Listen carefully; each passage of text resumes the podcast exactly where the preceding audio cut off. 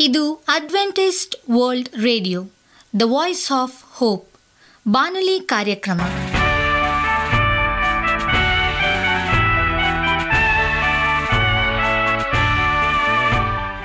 ನಮಸ್ಕಾರ ಪ್ರೀತಿಯ ಕೇಳುಗರೆ, ನಾನು ನಿಮ್ಮ ಆಕಾಂಕ್ಷ ಪಾಲ್. ನಮ್ಮ ನಿಲಯದ ಕನ್ನಡ ಕಾರ್ಯಕ್ರಮಕ್ಕೆ ತಮ್ಮೆಲ್ಲರಿಗೂ ಆತ್ಮೀಯ ಸುಸ್ವಾಗತ. ಮುಂದಿನ ಮೂವತ್ತು ನಿಮಿಷಗಳಲ್ಲಿ ಸುಮಧುರ ಹಾಡುಗಳು ಹಾಗೂ ದೇವರ ವಾಕ್ಯವನ್ನು ಕೇಳೋಣ. ಈ ಕಾರ್ಯಕ್ರಮವು ನಿಮಗೆ ಸಂತೋಷ ತರಲೆಂದು ದೇವರಲ್ಲಿ ಪ್ರಾರ್ಥಿಸುತ್ತೇವೆ. ಈ ಕಾರ್ಯಕ್ರಮದ ಪ್ರಾರಂಭದಲ್ಲಿ ಸುಮಧುರ ಗೀತೆಯನ್ನು ಆಲಿಸೋಣ.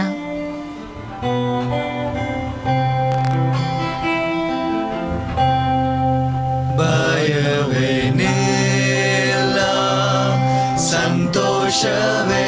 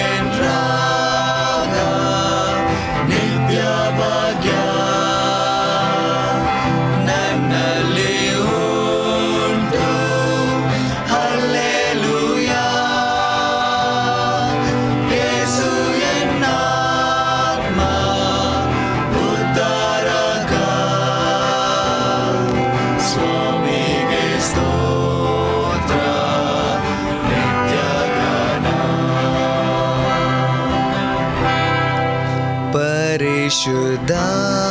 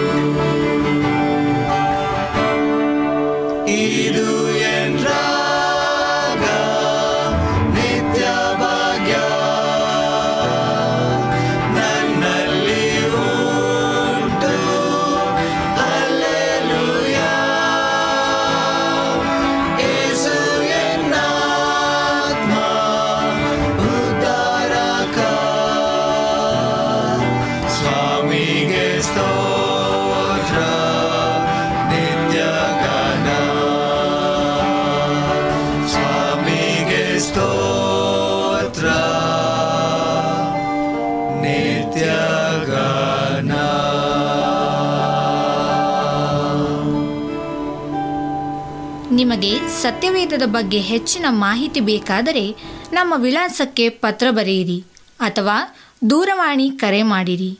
ನಮ್ಮ ದೂರವಾಣಿಯ ಸಂಖ್ಯೆ ಒಂಬತ್ತು ಸೊನ್ನೆ ಆರು ಸೊನ್ನೆ ಆರು ಎಂಟು ನಾಲ್ಕು ಏಳು ಏಳು ಮೂರು ಹಾಗೂ ಎಂಟು ಮೂರು ಒಂಬತ್ತು ಸೊನ್ನೆ ಆರು ಸೊನ್ನೆ ಐದು ಎರಡು ಒಂಬತ್ತು ಒಂಬತ್ತು. ನಮ್ಮ ವಿಳಾಸ Adventist media centre S D A mission compound, Salisbury Park, market yard post, Pune ನಾಲ್ಕು ಒಂದು ಒಂದು ಸೊನ್ನೆ ಮೂರು ಏಳು ಮಹಾರಾಷ್ಟ್ರ. ಈಗ ನಮ್ಮ ಬಾನಲಿ ಬೋಧಕರಾದಂಥ ಸುರೇಂದ್ರ ರವರಿಂದ ದೇವರ ವಾಕ್ಯವನ್ನು ಕೇಳೋಣ. ನೀವು ಯಾವ ಹಾದಿಯಲ್ಲಿದ್ದೀರಿ ಎಂಬುದಾಗಿ. ನಮಸ್ಕಾರ ಆತ್ಮೀಯ ಕೇಳಿಗರೆ, ಇದು ಅಡ್ವೆಂಟಿಸ್ಟ್ ವರ್ಲ್ಡ್ ರೇಡಿಯೋ ಅರ್ಪಿಸುವ ಅನುದಿನದ ಮನ್ನ ಬಾನುಲಿ ಕಾರ್ಯಕ್ರಮಕ್ಕೆ. ತಮ್ಮೆಲ್ಲರಿಗೂ ನಿಮ್ಮ ಬಾನುಲಿ ಬೋಧಕನಾದ ಸುರೇಂದ್ರನು ಮಾಡುವ ನಮಸ್ಕಾರಗಳು. ಈ ಬಾನುಲಿ ಕಾರ್ಯಕ್ರಮವು ತಮ್ಮೆಲ್ಲರಿಗೂ ಸಂತಸ ತಂದಿದೆ ಎಂಬುದಾಗಿ ನಾವು ನಂಬುತ್ತೇವೆ ಮತ್ತು ನಿಮಗಾಗಿ ನಿತ್ಯವೂ ಪ್ರಾರ್ಥಿಸುತ್ತೇವೆ. ನಿಮ್ಮ ಅನಿಸಿಕೆ ಹಾಗೂ ಸಲಹೆ, ಪ್ರಾರ್ಥನಾ ವಿಜ್ಞಾಪನೆಗಳು ಇರುವುದಾದರೆ ನೀವು ನಮಗೆ ಪತ್ರಗಳ ಮೂಲಕವಾಗಿ ಅಥವಾ ದೂರವಾಣಿ ಮೂಲಕವಾಗಿ ಸಂಧಿಸಬಹುದು. ನಮ್ಮ ದೂರವಾಣಿ ಸಂಖ್ಯೆಯು ಒಂಬತ್ತು ಸೊನ್ನೆ ಆರು ಸೊನ್ನೆ ಆರು ಎಂಟು ನಾಲ್ಕು ಏಳು ಏಳು ಮೂರು. ನಮ್ಮ email address Surendra June four five six at Gmail dot com. ಈ ರೇಡಿಯೋ ಕಾರ್ಯಕ್ರಮವನ್ನು ನಿಮ್ಮ ಮೊಬೈಲ್ನಲ್ಲಿ ಸಹ ಕೇಳಬಹುದು. ನಿಮ್ಮಲ್ಲಿ ಐಫೋನ್ ಮತ್ತು ಆಂಡ್ರಾಯ್ಡ್ ಮೊಬೈಲ್ ಇರುವುದಾದರೆ ಪ್ಲೇಸ್ಟೋರ್ಗೆ ಹೋಗಿ A W R three sixty ಎಂಬ ಆ್ಯಪನ್ನು ಡೌನ್ಲೋಡ್ ಮಾಡಿಕೊಂಡು ನಮ್ಮ ಈ ಕನ್ನಡ ಕಾರ್ಯಕ್ರಮವನ್ನು ಕೇಳಬಹುದು. ಆತ್ಮೀಯ ಕೇಳಿಗರೆ, ಈ ಕಾರ್ಯಕ್ರಮದ ಮೂಲಕ ನೀವು ದೇವರ ಆಶೀರ್ವಾದ ಮತ್ತು ಅದ್ಭುತಗಳನ್ನು ಹೊಂದಿರುವುದಾದರೆ ನಿಮ್ಮ ಸಾಕ್ಷಿಯ ಜೀವಿತವನ್ನು ನಮ್ಮ ಕೂಡ ಹಂಚಿಕೊಳ್ಳುವಾಗೆ ತಮ್ಮಲ್ಲಿ ಕೇಳಿಕೊಡುತ್ತೇವೆ ಈ ದಿನ ಸತ್ಯವೇದ ಭಾಗದಿಂದ ಆರಿಸಿಕೊಂಡಂಥ ಶಿರೋನಾಮೆಯು ನೀವು ಯಾವ ಹಾದಿಯಲ್ಲಿದ್ದೀರಿ ಎಂಬುದಾಗಿ. ಈ ನಾವು ಮುಖ್ಯವಾದಂಥ ಒಂದು ಸಂದೇಶದಲ್ಲಿ ಒಂದು ನಮ್ಮ ಜೀವಿತಕ್ಕೆ ಮುಖ್ಯವಾಗಿ ಬೇಕಾಗಿರ್ತಕ್ಕಂಥ ಒಂದು ಪ್ರಶ್ನೆಯನ್ನು ನಾವು ಕೇಳುವಂಥರಾಗಿದ್ದೇವೆ ನೀವು ಯಾವ ಹಾದಿಯಲ್ಲಿ ಅಥವಾ ದಾರಿಯಲ್ಲಿ ಇದ್ದೀರಾ ಎಂಬ ಪ್ರಶ್ನೆ. ಯೇಸು ನಮ್ಮ ಮುಂದೋಟಗಾರನಾಗಿದ್ದಾನೆ. ಪಂದ್ಯದಲ್ಲಿ ನಮ್ಮ ಮುಂದೆ ಆತನು ಓಡುವಾತನಾಗಿದ್ದಾನೆ. ನಮ್ಮ ದಾರಿಯನ್ನು ಕಾಯುವಾತನಾಗಿದ್ದಾನೆ. ನಮ್ಮ ಹಾದಿಯನ್ನು ಸರಾಗ ಮಾಡುವಂತನಾಗಿದ್ದಾನೆ. ಮತ್ತು ಆತನು ನಮಗಾಗಿ ದೇವರ ಸನ್ನಿಧಿಯನ್ನು ಪ್ರವೇಶಿಸುವಂಥ ಒಂದು ಮಾರ್ಗವನ್ನು ಹಾಗೂ ಅಲ್ಲಿ ಸದಾಕಾಲ ವಾಸಿಸುವ ಅವಕಾಶವನ್ನು ತೆರೆದಿದ್ದಾನೆ. ಈ ಮಾರ್ಗವು ಜೀವವುಳ್ಳ ಹೊಸ ದಾರಿ ಎಂದು ಕರೆಯಲ್ಪಟ್ಟಿದೆ. ಪೌಲನ ಹೇಳ್ತಾನೆ ಹಿಬ್ರಿಯ ಹತ್ತು ಇಪ್ಪತ್ತರಲ್ಲಿ, ಇದನ್ನು ಯಾವಾಗಲೂ ನಮ್ಮ ದೇಹದಲ್ಲಿ ಯೇಸುವಿನ ಮರಣಾವಸ್ಥೆಯನ್ನು ಅನುಭವಿಸುತ್ತಾ ಸಾಗುವೆವು ಎಂಬುದಾಗಿ. ಇವತ್ತು ನಮ್ಮನ್ನು ನಾವು ಹೇಗೆ ಉನ್ನತವಾದಂಥ ಒಂದು ನಿಟ್ಟಿನಲ್ಲಿ ನಾವು ನಡೆಸ್ಕೊಳ್ಬೇಕು ಎಂಬುದಾಗಿ ತಿಳಿಸುವಂಥದ್ದಾಗಿದೆ ಯಾವ ರೀತಿಯಾಗಿ ನಮ್ಮನ್ನು ಆ ಉತ್ತಮವಾದಂಥ ಮಾರ್ಗದಲ್ಲಿ ನಾವು ನಡಿಬೇಕು ಎಂಬುದಾಗಿ ಸಹ ಇದು ಸ್ಪಷ್ಟವಾಗಿ ತಿಳಿಸಲ್ಪಡ್ತಕ್ಕಂಥದ್ದಾಗಿದೆ. ಮತ್ತು ಎರಡು ಕೋನಿಂತ ನಾಲ್ಕನೇ ದೇಹ ಹತ್ತನೇ ವಚನದಲ್ಲಿ ಪೌಲನು ತನ್ನ ಸ್ವಂತ ಸಾಕ್ಷಿಯನ್ನು ನೀಡುತ್ತಾ ತಾನು ಕ್ರಿಸ್ತನೊಂದಿಗೆ ಸಿಲುಬೆ ಹಾಕಲ್ಪಟ್ಟಿದ್ದೇನೆ ಮತ್ತು ಈಗ ತಾನು ಜೀವಿಸುತ್ತಿಲ್ಲವೆಂದು ಹೇಳಿದನು. ಆತನು ಕಲ್ವಾರಿಯಲ್ಲಿ ಮರಣ ಹೊಂದಿದ್ದರಿಂದ ಈಗ ಕ್ರಿಸ್ತನು ಆತನಲ್ಲಿ ಜೀವಿಸುವಾತನೂ ಆಗಿದ್ದನು. ಪೌಲನ ಅದ್ಭುತ ಜೀವನ ಮತ್ತು ಆತನು ದೇವರಿಗೆ ಉಪಯೋಗಿಯಾಗಿ ಜೀವಿಸಿದರ ರಹಸ್ಯ ಇದಾಗಿತ್ತು. ಯೇಸುವು ಯಾವಾಗಲೂ ಸಿಲುಬೆಯ ದಾರಿಯಲ್ಲಿ ನಡೆದರು. ಅಂದರೆ ಸ್ವಾರ್ಥ ಜೀವಿತದ ಮರಣದ ದಾರಿ. ಯಾವುದೇ ಸನ್ನಿವೇಶದಲ್ಲಿ ಯೇಸುವು ತನ್ನ ಸ್ವಂತ ಸುಖವನ್ನು ನೋಡಿಕೊಳ್ಳಲೇ ಇಲ್ಲ ಎಂಬುದಾಗಿ ಪೌಲನು ರೋಮಾಪುರದವರು ಬರೆದ ಪತ್ರಿಕೆ ಹದಿನೈದನೇ ದೇಹ ಮೂರನೇ ವಚನದಲ್ಲಿ ಹೇಳ್ತದೆ. ಎಲ್ಲ ಪಾಪದ ಸಾರಾಂಶ ಅಥವಾ ಮುಖ್ಯ ಲಕ್ಷಣ ನಮ್ಮನ್ನೇ ತೃಪ್ತಿಪಡಿಸಿಕೊಳ್ಳುವಂಥದ್ದಾಗಿದೆ. ಪರಿಶುದ್ಧತೆಯ ಮುಖ್ಯ ಲಕ್ಷಣ ನಮ್ಮನ್ನು ನಿರಾಕರಿಸಿಕೊಳ್ಳುವುದಾಗಿದೆ. ಏಸು ಒಂದು ಸಲ ಹೇಳಿದ ಮಾತು, ಯಾವನಾದರೂ ದಿನಾಲೂ ತನ್ನನ್ನು ನಿರಾಕರಿಸುವ ಮತ್ತು ದಿನಾಲೂ ತನ್ನ ಸ್ವೇಚ್ಛೆಯನ್ನು ಸಾಯಿಸುವ ದೃಢ ನಿಶ್ಚಯ ಮಾಡದೆ ಹೋದರೆ ಆತನು ಅವರನ್ನು ಹಿಂಬಾಲಿಸಲಾರನು. ಲೂಕನ ಬರೆಸುವಾರ್ತೆ ಒಂಬತ್ತನೇ ದೇಹ ಇಪ್ಪತ್ತ ಮೂರನೇ ವಚನ ಹೇಳ್ತದೆ ಇದು ನೇರವಾದ ಮಾತು. ನಾವು ದಿನಾಲೂ ನಮ್ಮನ್ನು ನಿರಾಕರಿಸದಿದ್ದರೆ ನಾವು ಯೇಸುವನ್ನು ಹಿಂಬಾಲಿಸುವುದು ಒಂದು ಅಸಾಧ್ಯವಾದ ಮಾತಾಗಿದೆ. ನಾವು ಯೇಸುವಿನ ರಕ್ತದ ಮೂಲಕ ಪಾಪ ನಿವಾರಣೆ ಹೊಂದಿರಬಹುದು. ಪವಿತ್ರಾತ್ಮನನ್ನು ಸಹ ಪಡೆದಿರಬಹುದು. ಅದಲ್ಲದೆ ನಮ್ಮಲ್ಲಿ ದೇವರ ವಾಕ್ಯದ ಆಳವಾದ ಜ್ಞಾನವೂ ಇರಬಹುದು.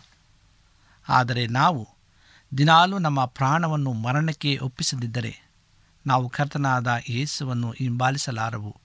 ಇದು ಸ್ಪಷ್ಟವಾದ ಮಾತಾಗಿದೆ. ಕೆಲವರು ಹೊಸ ಬಟ್ಟೆಯ ತುಂಡನ್ನು ಹಳೆ ವಸ್ತ್ರಕ್ಕೆ ತೇಪೆ ಹಚ್ಚಲು ಪ್ರಯತ್ನಿಸುತ್ತಾರೆಂದು ಯೇಸುವು ಒಂದು ಸಲ ಹೇಳಿದರು.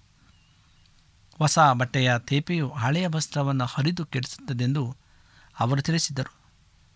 ಇಲ್ಲಿ ಮಾಡಬೇಕಾದದ್ದು ಏನೆಂದರೆ, ಹಳೆಯ ಬಟ್ಟೆಯನ್ನು ತೆಗೆದುಹಾಕಿ ಒಂದು ಹೊಸ ಬಟ್ಟೆಯನ್ನು ಬಳಸುವುದು ಇನ್ನೊಂದು ಸಾಮ್ಯದಲ್ಲಿ. ಒಳ್ಳೆಯ ಫಲವನ್ನು ಪಡೆಯಲು ಒಂದು ಒಳ್ಳೆಯ ಮರವನ್ನು ನೆಡಬೇಕು ಎಂಬುದಾಗಿ ಆತನು ಸ್ಪಷ್ಟವಾಗಿ ಹೇಳ್ತಾನೆ. ಕೆಟ್ಟ ಫಲವನ್ನು ಮಾತ್ರ ಕಿತ್ತು ಹಾಕಿದರೆ ಉಪಯೋಗವಿಲ್ಲ. ಇವೆಲ್ಲ ಸಾಮ್ಯಗಳಲ್ಲಿ ಮೂಲತಃ ಒಂದು ಪಾಠ ಸಿಗುತ್ತದೆ. ಪೂರ್ವ ಸ್ವಭಾವವನ್ನು ಸುಧಾರಿಸಲು ಆಗುವುದಿಲ್ಲ. ದೇವರು ನಮ್ಮ ಪೂರ್ವ ಸ್ವಭಾವವನ್ನು ಸಿಲಿಬಿಗೆ ಹಾಕಿದ್ದಾರೆ. ರೋಮಾಪುರದ ಪತ್ರಿಕೆ ಆರನೇ ದೇಹ ಆರನೇ ವಚನದಲ್ಲಿ. ಹಳೆಯ ಸ್ವಭಾವದ ವಿಚಾರದಲ್ಲಿ ದೇವರ ನ್ಯಾಯ ತೀರ್ಪು ಸೂಕ್ತವೆಂದು ಈಗ ನಾವು ಒಪ್ಪಿಕೊಳ್ಳಬೇಕು. ಮತ್ತು ಆ ಹಳೆಯ ಸ್ವಭಾವವನ್ನು ತೆಗೆದುಹಾಕಬೇಕು. ಮತ್ತು ಒಂದು ಹೊಸ ಸ್ವಭಾವವನ್ನು ಬೆಳೆಸಿಕೊಳ್ಳಬೇಕು. ಶಿಲ್ಬೆಯ ಮಾರ್ಗ ಆತ್ಮಿಕ ಉನ್ನತಿಯ ಮಾರ್ಗವಾಗಿದೆ. ಕೋಪ, ಸಿಡುಕು ಅಸಹನೆ, ಕಾಮುಕ ಆಲೋಚನೆಗಳು, ಅಪ್ರಾಮಾಣಿಕತೆ, ಅಸೂಯೆ, ದುರ್ಭಾವನೆ, ಕಹಿ ಭಾವನೆ ಮತ್ತು ಹಣದಾಸೆ ಇಂತಹ ಪಾಪಗಳನ್ನು ಸೋಲಿಸಲು ನಿಮ್ಮಿಂದ ಆಗುತ್ತಿಲ್ಲವಾದರೆ ಅದಕ್ಕೆ ಕಾರಣ ನೀವು ಸಿಲುಬೆಯ ಮಾರ್ಗದಲ್ಲಿ ನಡೆಯುತ್ತಿಲ್ಲ ಎಂಬುದಾಗಿ. ಒಬ್ಬ ಸತ್ತಿರುವ ವ್ಯಕ್ತಿಯು ತನ್ನ ಹಕ್ಕುಗಳನ್ನು ಸಮರ್ಥಿಸಿಕೊಳ್ಳುವುದಿಲ್ಲ. ಆತನು ಅದಕ್ಕಾಗಿ ಸೆಣಸಾಡುವುದಿಲ್ಲ. ಆತನು ಒಳ್ಳೆಯ ಹೆಸರು ಪಡೆಯಲು ತವಕಿಸುವುದಿಲ್ಲ. ಆತನಿಗೆ ಮುಯಿ ತೀರಿಸುವ ಆಸೆ ಇರುವುದಿಲ್ಲ. ಆತನು ಯಾರನ್ನೂ ದ್ವೇಷಿಸುವುದಿಲ್ಲ ಅಥವಾ ಯಾರ ವಿರುದ್ಧವೂ ಕಹಿ ಭಾವನೆಯನ್ನು ಹೊಂದಿರುವುದಿಲ್ಲ. ಪ್ರಾಣವನ್ನು ಮರಣಕ್ಕೆ ಒಪ್ಪಿಸುವುದರ ಅರ್ಥ ಇದಾಗಿದೆ. ನಮ್ಮ ಆತ್ಮಿಕ ಬೆಳವಣಿಗೆಗಾಗಿ ದೇವರು ವ್ಯವಸ್ಥೆಗೊಳಿಸಿರುವ ಇತರ ಸಂಗತಿಗಳಂತೆ ನಾವು ಆತ್ಮಿಕ ಮುನ್ನಡೆಯನ್ನು ಸಾಧಿಸುವುದಕ್ಕೆ ಈ ಶಿಲ್ಬೆಯ ಮಾರ್ಗವು ನಮಗೆ ಪ್ರತಿದಿನ ಬೇಕಾದದ್ದು ಆಗಿರುತ್ತದೆ. ಎಪಿಸದವರಿಗೆ ಬರೆದ ಪತ್ರಿಕೆ ಎರಡನೆಯ ದೇಹ ಎಂಟನೆಯ ವಚನದಲ್ಲಿ, ನಂಬಿಕೆಯ ಮೂಲಕ ಕೃಪೆಯಿಂದಲೇ ರಕ್ಷಣೆ ಹೊಂದಿದವರಾಗಿದ್ದೀರಿ. ಆ ರಕ್ಷಣೆಯು ನಿಮ್ಮಿಂದ ಉಂಟಾದದ್ದಲ್ಲ, ಅದು ದೇವರ ವರವೇ ಎಂಬುದಾಗಿ. ನಾವು ನಮ್ಮ ಕ್ರೈಸ್ತ ಜೀವಿತವನ್ನು ಆರಂಭಿಸಿದ್ದು, ಪಾಪಗಳ ಕ್ಷಮೆಯನ್ನು ಪಡೆದದ್ದು ಮತ್ತು ಪವಿತ್ರಾತ್ಮನ ದೀಕ್ಷಾಸ್ಥಾನವನ್ನು ಹೊಂದಿದ್ದು ಕೃಪೆಯಿಂದ ನಂಬಿಕೆಯ ಮೂಲಕವಾಗಿತ್ತು. ಮುಂದೆ ಒಂದಿನ ನಮ್ಮ ಕರ್ತನಾದ ಯೇಸುಕ್ರಿಸ್ತನು ಮಹಿಮೆಯೊಂದಿಗೆ ಹಿಂದಿರುಗಿ ಬರುವಾಗ ನಾವು ಆತನನ್ನು ಮೇಘಗಳಲ್ಲಿ ಎದುರುಗೊಳ್ಳುವುದಕ್ಕಾಗಿ ಪಕ್ಕನೆ ಒಯ್ಯಲ್ಪಡುವೆವು. ಅದು ಸಹ ಕೃಪೆಯಿಂದ ಮತ್ತು ನಂಬಿಕೆಯ ಮೂಲಕ ನೆರವೇರುತ್ತದೆ. ಹಾಗಾಗಿ ಭೂಮಿಯ ಮೇಲೆ ನಮ್ಮ ಕ್ರೈಸ್ತ ಜೀವಿತದ ಆರಂಭ ಮತ್ತು ಅಂತ್ಯ ಇವೆರಡೂ ಕೃಪೆಯಿಂದ ಮತ್ತು ನಂಬಿಕೆಯ ಮೂಲಕ ನೆರವೇರುತ್ತದೆ. ನಾವು ತಿಳಿದುಕೊಳ್ಳಬೇಕಾದಂಥ ವಿಷಯವೇನೆಂದರೆ ಇವೆರಡು ಘಟನೆಗಳ ನಡುವಿನ ಪ್ರತಿಯೊಂದು ಸಂಗತಿಯನ್ನು ಸಹ ನಾವು ಇದೇ ಮೂಲತತ್ವದ ಆಧಾರದ ಮೇಲೆ ಪಡೆಯುತ್ತೇವೆ. ಕೃಪೆ ಮತ್ತು ನಂಬಿಕೆಯ ಮೂಲಕ ನಾವು ಪ್ರತಿಯೊಂದು ದುಷ್ಟತನವನ್ನು ಜಯಿಸಬಹುದು. ಮತ್ತು ಈ ಲೋಕದಲ್ಲಿ ದೇವರು ನಮಗಾಗಿ ನಿಯೋಜಿಸಿರುವ ಕಾರ್ಯವನ್ನು ಪೂರೈಸಬಹುದು. ದೇವರು ಸಂಪೂರ್ಣ ಭವಿಷ್ಯವನ್ನು ಹರಿತಿದ್ದಾರೆ. ನಮಗೆ ನಾಳೆಯ ದಿವಸ ಅಥವಾ ಮುಂದಿನ ವಾರ ಅಥವಾ ಮುಂದಿನ ವರ್ಷ ನಡೆಯಲಿರುವ ಯಾವುದೇ ಸಂಗತಿಯು ದೇವರಿಗೆ ಅನಿರೀಕ್ಷಿತವಾದ್ದು ಅಥವಾ ಆಶ್ಚರ್ಯಪಡಿಸುವಂಥದ್ದು ಆಗಿರುವುದಿಲ್ಲ. ಅವರಿಗೆ ಆರಂಭದಿಂದಲೇ ಅಂತ್ಯವೂ ತಿಳಿದಿದೆ. ಇದು ನಮಗೆ ಬಹಳ ನೆಮ್ಮದಿಯನ್ನು ಕೊಡಬೇಕು, ಏಕೆಂದರೆ ನೀವು ನಾಳೆ ಅಥವಾ ಮುಂದಿನ ವಾರ ಒಂದು ಅತಿ ದೊಡ್ಡ ತೊಂದರೆಯನ್ನು ಅಥವಾ ಒಂದು ಮಹಾ ಶೋಧನೆಯನ್ನು ಎದುರಿಸುತ್ತೀರೆಂದು ದೇವರು ತಿಳಿದಿರುವುದರಿಂದ ಅದನ್ನು ಎದುರು ಬೇಕಾಗಿರ್ತಕ್ಕಂಥ ಎಲ್ಲ ಸಂಗತಿಗಳನ್ನು ಬೇಕಾಗುವ ಕೃಪೆಯನ್ನು ಅವರು ನಿಮಗೆ ನಿಶ್ಚಯವಾಗಿ ಒದಗಿಸ್ತಾರೆ. ಕರ್ತನು ಅಪೋಸ್ತರ ಪೌಲನಿಗೆ ಹೀಗೆ ಹೇಳ್ತಾರೆ, ನನ್ನ ಕೃಪೆ ನಿನಗೆ ಸಾಕು. ಬಲಹೀನತೆಯಲ್ಲಿಯೇ ಬಲವು ಪೂರ್ಣ ಸಾಧಕವಾಗುತ್ತದೆ ಎಂದು ಹೇಳಿದರು. ಎರಡು ಕುರಿತ ಹನ್ನೆರಡನೇ ದೇಹ ಒಂಬತ್ತನೇ ವಚನದಲ್ಲಿ, ಅವರ ಕೃಪೆಯು ಎಲ್ಲ ಅಗತ್ಯತೆಗಳನ್ನು ನಿಶ್ಚಯವಾಗಿ ಪೂರೈಸುತ್ತದೆ. ದೇವರು ಸಕಲ ವಿಧವಾದ ಕೃಪೆಯನ್ನು ನಿಮಗೆ ಧಾರಾಳವಾಗಿ ಅನುಗ್ರಹಿಸುವುದಕ್ಕೆ ಸಕ್ತರಾದ್ದರಿಂದ ನೀವು ಯಾವಾಗಲೂ ಎಲ್ಲ ವಿಷಯಗಳಲ್ಲಿ ಪರಿಪೂರ್ಣತೆ ಉಳ್ಳವರಾಗಿ ಸಕಲ ಸತ್ಕಾರ್ಯಗಳನ್ನು ಏರಳವಾಗಿ ಮಾಡುವರಾಗಿರುವಿರಿ ಎಂಬುದಾಗಿ ಎರಡು ಕೊರಿಂದ ಒಂಬತ್ತನೇ ಎಂಟನೇ ವಚನದಲ್ಲಿ ಹೇಳುತ್ತದೆ. ದೇವರ ಕೃಪೆಯು ನಮ್ಮ ಅಗತ್ಯತೆಯ ಸಮಯದಲ್ಲಿ ನಮಗೆ ಸಹಾಯ ಮಾಡಲು ಏರಳವಾಗಿ ಲಭ್ಯವಿದೆ. ಆದ್ದರಿಂದ ನಾವು ಕರುಣೆಯನ್ನು ಹೊಂದುವಂತೆಯೂ ಆತನ ಕೃಪೆ ನಮಗೆ ಸಮಯೋಚಿತವಾದ ಸಹಾಯವು ದೊರೆಯುವಂತೆಯೂ ಧೈರ್ಯದಿಂದ ಕೃಪಾಸನದ ಮುಂದೆ ಬರೋಣ ಎಂಬುದಾಗಿ ಪೌಲನ ಹೇಳ್ತಾನೆ ಇಬ್ರಿಯ ನಾಲ್ಕನೆಯ ದೇಹ ಹದಿನಾರನೇ ವಚನದಲ್ಲಿ. ಯಾವುದೇ ರೀತಿಯ ಅಗತ್ಯತೆ ನಿಮ್ಮದಾಗಿದ್ದರೂ ಅದನ್ನು ಸಂಧಿಸಲು ನಿಮಗೆ ದೇವರ ಕೃಪೆಯು ಲಭ್ಯವಿದೆ. ಆದುದರಿಂದ ನಾವು ಧೈರ್ಯದಿಂದ ಕೃಪಾಸನ ಮುಂದೆ ಹೋಗಿ ಆ ಕೃಪೆಯನ್ನು ಪಡೆದುಕೊಳ್ಳಲು ಆಹ್ವಾನಿಸಲ್ಪಟ್ಟಿದ್ದೇವೆ. ನಾವು ಈ ಕೃಪೆಯನ್ನು ಹೊಂದಿಕೊಳ್ಳದೇ ಇದ್ದುದರಿಂದ ನಮ್ಮ ಇಂದಿನ ಜೀವಿತದಲ್ಲಿ ಸೋಲನ್ನು ಅನುಭವಿಸಿದ್ದೇವೆ. ನಮ್ಮ ಮುಂದಿನ ಜೀವಿತದ ಕತೆ ಬೇರೆಯದೇ ರೀತಿಯಾಗಿರಲು ಸಾಧ್ಯವಿಲ್ಲ. ನಮ್ಮ ಅಗತ್ಯತೆಯ ಸಮಯದಲ್ಲಿ ನಾವು ನಮ್ಮನ್ನು ತಗ್ಗಿಸಿಕೊಂಡು ಕೃಪೆಗಾಗಿ ಮೊರೆ ಇಟ್ಟರೆ ದೇವರು ನಮ್ಮನ್ನು ನಿರಾಸೆಗೊಳಿಸುವುದಿಲ್ಲ. ಸತ್ಯವೇದವು ತಿಳಿಸುವುದು ಏನೆಂದರೆ, ಯಾರು ಅತಿಶಯವಾದ ಕೃಪೆಯನ್ನು ಪಡೆಯುತ್ತಾರೋ ಅವರು ಯೇಸುಕ್ರಿಸ್ತನ ಮೂಲಕ ತಮ್ಮ ಜೀವನದ ಪರಿಸ್ಥಿತಿಗಳನ್ನು ಹತೋಟಿಯಲ್ಲಿ ಇರಿಸಿಕೊಳ್ಳುತ್ತಾರೆ. ಮರಣವು ಒಬ್ಬನು ಮಾಡಿದ ಅಪರಾಧದಿಂದ ಉಂಟಾಗಿ, ಆ ಒಬ್ಬನ ದೆಸೆಯಿಂದಲೇ ಆಡುವುದಾದರೆ ದೇವರು ಧಾರಾಳವಾಗಿ ಅನುಗ್ರಹಿಸುವ ಕೃಪಾದಾನವನ್ನು, ನೀತಿ ಎಂಬ ವರವನ್ನು ಹೊಂದಿದಂಥವರು ಏಸು ಕ್ರಿಸ್ತನೆಂಬ ಈ ಒಬ್ಬ ಪುರುಷನ ಮೂಲಕ. ಜೀವಭರಿತರಾಗಿ ಹಾಡುವುದು ಮತ್ತು ನಿಶ್ಚಯವಲ್ಲವೇ? ಈ ವಾಕ್ಯವು ನಮಗೆ ರೋಮಾಪುರದ ಪತ್ರಿಕೆ ಐದನೇ ದೇ ಹದಿನೇಳನೇ ವಚನದಲ್ಲಿ ತಿಳಿಸ್ತದೆ. ಆದಾಮನಿಗಾಗಿ ದೇವರ ಚಿತ್ತ ಇದಾಗಿತ್ತು. ಎಲ್ಲವುಗಳ ಮೇಲೆ ಆತನು ಅಧಿಕಾರವನ್ನು ಮತ್ತು ದೊರೆತನವನ್ನು ಹೊಂದಲಿ ಎಂಬುದಾಗಿ ಆದಿಕಾಂಡ ಒಂದನೇ ದೇಹ ಇಪ್ಪತ್ತಾರರಲ್ಲಿ ಹೀಗೆ ಹೇಳಲಾಗಿದೆ. ಆಮೇಲೆ ದೇವರು ಹೀಗೆಂದರು, ನಮ್ಮ ಸ್ವರೂಪದಲ್ಲಿ ನಮ್ಮ ಹೋಲಿಕೆಗೆ ಸರಿಯಾಗಿ ಮನುಷ್ಯರನ್ನು ಉಂಟು ಮಾಡೋಣ ಎಲ್ಲ ಭೂಮಿಯ ಮೇಲೆಯೂ ಅವರು ದೊರೆತನ ಮಾಡಲಿ ಎಂಬುದಾಗಿ. ಆದಾಮನ ಅವಿಧೇಯತೆಯಿಂದಾಗಿ ಈ ವಾಗ್ದಾನವು ಅವನ ಜೀವನದಲ್ಲಿ ಈಡೇರಲಿಲ್ಲ.